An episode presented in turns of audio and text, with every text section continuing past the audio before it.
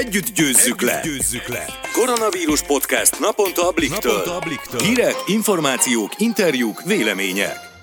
Sziasztok! Ez itt a Blik vírusriadó podcastje, április 27-én hétfőn. Én Szabadfi Mónika vagyok. Én pedig Balázs Barnabás. Lássuk, milyen témákkal foglalkozik ma a vírusriadó. Beszélünk arról, hogy mától Budapesten egyes helyeken kötelező a maszkviselés, és szó esik arról is, hogy Olaszországban május 4-től fokozatosan újraindul az élet. Majd Sallai Roland, magyar válogatott focista, a Freiburg játékosa beszél arról, lehet, hogy a németeknél hamarosan elindítják a bajnokságot. Végül Tankó Balázs elmeséli, hogyan alakították át egyik napról a másikra a fotóügynökségüket koronavírus üzemmódba, és kezdtek el védőfelszereléseket, többek között arcpajzsokat gyártani.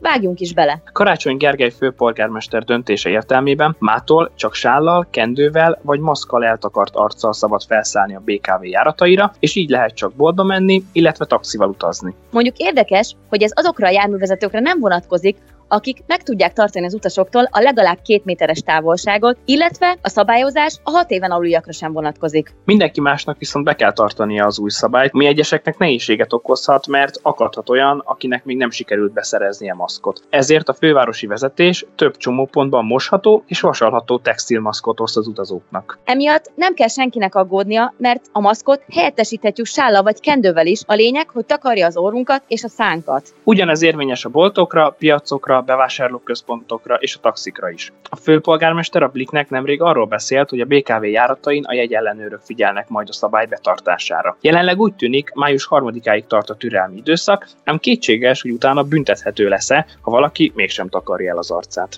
Az biztos, hogy a BKV-n nem úsztuk meg a maszkolást, ugyanis náluk bekerült az utazási feltételek közé ez. Ugyanúgy megbüntethetnek azért, ha nem takarjuk el a szánkat és az orrunkat, mintha nem lenne jegyünk vagy bérletünk, sőt, akár azt is megtilthatják, hogy felszálljunk a buszra. A boltok esetében azonban már nehezebb a helyzet. Igen, ugyanis kormányzati felhatalmazás nélkül nem rendelhet büntetést egy szabályhoz egyetlen település vezetője sem, így az még nem teljesen világos, hogy szankcionálni fogják-e a renitens vásárlókat, vagy éppen a boltokat. A kérdés már csak az, hogy büntetés nélkül vajon mennyire fogják betartani az emberek a kötelező maszkviselést. Az biztos, hogy lesz időnk hozzászokni, hiszen Karácsony nemrég azt nyilatkozta a Bliknek, hogy várhatóan hónapokig életben lesz a korlátozás BKV-t érintő része. De úgy tűnik, a járvány által talán leginkább sújtott európai államban, Olaszországban fegyelmezettek voltak az emberek, aminek meg is lett az eredménye. Igen, végre valami pozitívat is hallhatunk Olaszország felől, ugyanis május 4-től fokozatosan oldják fel náluk a korlátozásokat. Továbbra is csak indokolt esetben lehet elhagyni majd a lakókörzetet, például munkavégzés vagy egészségügyi célból. Zárt helyen a maszkviselése náluk is kötelező lesz, amelyek árát darabonként 50 centben maximalizálják majd. De ami talán az olaszok számára a legfontosabb lesz, hogy végre találkozhatnak egymással a nem együtt élő családtagok is, és hazatérhetnek azok, akik a szigorú korlátozások miatt otthonuktól távol ragadtak. Bár május 4-től már megkezdhetik a profi sportolók az egyéni edzéseket, csapatban azonban csak május 18-tól lehet mozogni. De ettől kezdve már újra látogathatóak lesznek a könyvtárak és a múzeumok, és újraindul a kereskedelem is. Június 1-től pedig nyitnak a fodrászok, éttermek, kávézók is. A polgármesterek újra nyithatják a parkokat, kerteket, de ismét le is zárhatják ezeket, ha túl sokan gyűlnek össze, és nem tartják be a 2 méteres távolságot. Az olasz miniszterelnök szerint azért ilyen óvatosan oldják fel az óvintézkedéseket, mert akármikor ismét felé ívelhet a járvány görbe. A németeknél is nagy valószínűséggel hamarosan újraindul a sportélet. Sallai Roland, magyar válogatott focista, a Freiburg játékosa, Szabó Dávid kollégánknak mesélt a németországi helyzetről. Blik első kézből. Sallai Rolanddal, a német Freiburg és a magyar labdarúgó válogatott játékosával beszélgetek. Szia Roland, a Bundesliga lehet az első nagy európai focibajnokság, amely folytatódik a koronavírus okozta leállás után. Május 9-én már bajnokit játszanának a csapatok. Mennyire tűnik ez biztosnak? Te odakint milyen infókkal rendelkezel? Sziasztok! Hát olyan pontos információkat még én sem nagyon tudok mondani. A DFL sem mondott pontos információt, ugye napról napra változhat a helyzet, úgyhogy még mi is várunk. Ugye volt egy ilyen beláthatólag reálisnak mondható dátum, ez a május 9-e, de most ők is azt mondták, hogy az nem valószínű. Reménykedünk mi is, hogy mi hamarabb pályán tudunk lenni. Elkezdődtek a Bundesliga csapatoknál ezek a kis csoportos edzések, a te klubodnál is, a Freiburgnál is. Mesélj ezekről, hogy néznek ki ezek a foglalkozások. Igazából heti 3-4 alkalommal volt, hogy 2-4-5 maximum voltunk egy csoportba, labdás edzések, kapuralövéssel, Igazából semmi kontakt nincs a játékosok között, úgyhogy próbáljuk azért edzésbe tartani magunkat. Ezért látom, hogy így próbálják feldobni a tréningeket az edzők, legalábbis az Insta sztoridon láttam, hogy darts foci is volt az egyik edzésen. Mennyire szigorúak ezek a tréningek, és mennyire jellemző ez, hogy például néha van ilyen könnyített edzés is, mint például ez a darts foci? Természetesen a helyzetre való tekintettel azért vannak játékosabb edzések is, de először a munka, amit végrehajtunk, és utána jöhet bármilyen kisebb játék, tehát próbálunk felkészülni és jó kondiba maradni, hogyha esetleg pár héten belül kezdődne a Bundesliga. Sok tréner aggódott, hogy az otthoni, a karantén alatt otthon végzett edzések igazából a szinten tartáshoz elegek. Milyenek voltak a visszajelzések feléd, az otthoni edzéseid, hogy sikerültek? Nagyon jól sikerültek, heti egyszer szokott lenni az edzővel, szakmai stábbal és a játékosokkal egy ilyen videokonferencia, amin átbeszéljük ezeket az adatokat. Úgyhogy mindenkinek pozitív volt, mindenki jól teljesített, jól edzett, úgyhogy elégedett a szakmai stáb. Milyen szintre sikerül majd eljutni erőnlétileg az első bajnokig, ami most ugye még bizonytalan ezek szerint, hogy mikor lesz?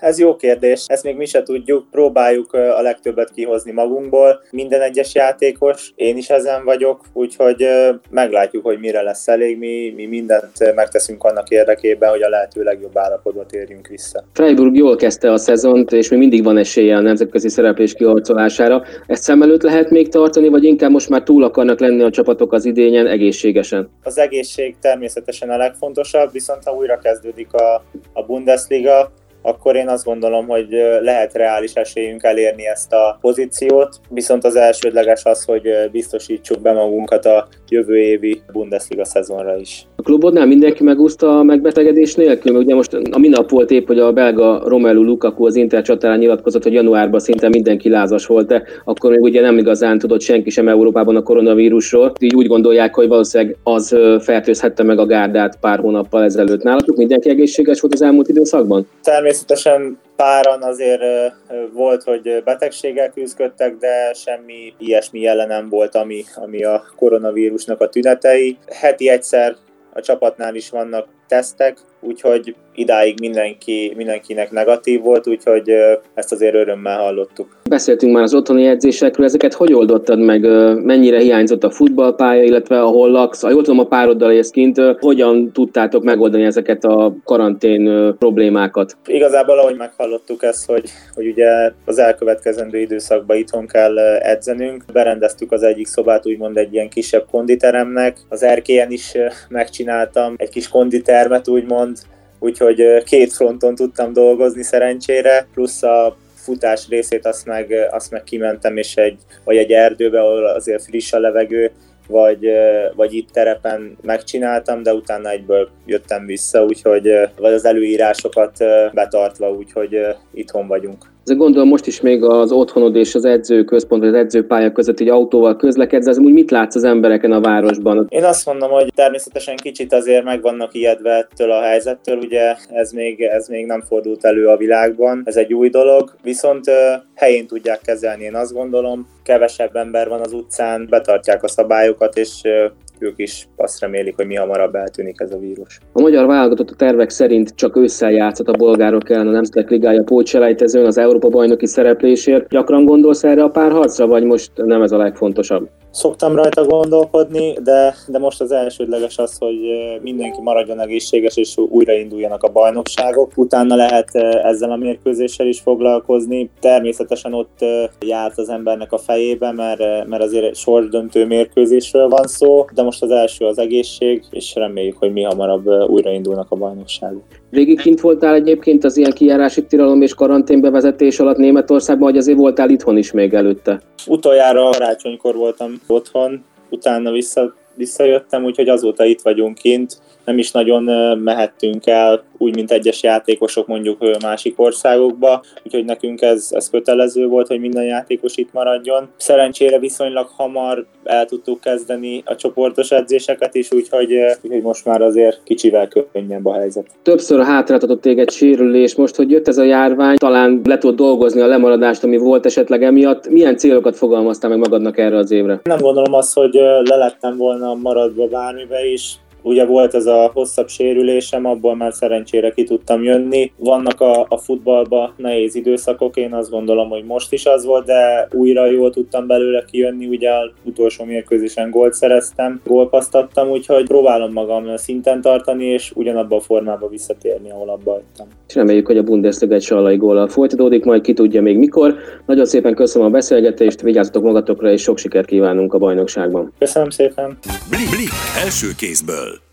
A folytatásban Tankó Balázs mesélt nekem arról, hogyan alakították át egyik napról a másikra a fotóügynökségüket koronavírus üzemmódban, és kezdtek el védőfelszereléseket gyártani. Tankó Balázs, a fotóreklámügynökség Kft. Sales és marketing igazgatója, a Blik vírus híradójának vendége. Szia Balázs, köszönöm, hogy elfogadtad a meghívást. Köszönöm szépen a meghívást. Ha jól tudom, a reklámügynökségeteket egyik napról a másikra teljesen átalakítottátok, koronavírus üzemmódra kapcsoltatok. Mesélnél kicsit erről? Gyakorlatilag mi egy ilyen full service marketing ügynökség és nyomda vagyunk egyben. Hát egyik napról a másikra gyakorlatilag minden létező munkánkat visszamondták, szinte kivétel nélkül. Rengeteg rendezvényt dekorálunk és építünk, többek között tenisztornákat, a Sziget Fesztiválon dolgozunk. Úgy néz ki, hogy a következő időszakban ezek ugye elmaradnak, úgyhogy hirtelen összeadtuk, amikor meghallottuk, hogy bezárnak gyakorlatilag minden rendezvényt. Mi egy hét alatt olyan, hát legalább 100 millió forintot veszítettünk ezzel. Ott álltunk, hogy akkor vagy csődbe megyünk, vagy valamit kitalálunk. Gyakorlatilag az egész cég azon volt, hogy akkor találjunk ki valamit, hogy mit lehet csinálni. Úgyhogy elkezdtük bújni az internetet, és kerestük, hogy mi az, amit Wuhanban csináltak ebbe az időszakban, milyen termékeket kezdtek el nagy mennyiségbe vásárolni a cégek vagy a magánszemélyek, és így jött az ötletünk. Első körben azt találtuk ki, hogy ilyen sorbanáros matricákat fogunk gyártani, amiket a boltokban le lehet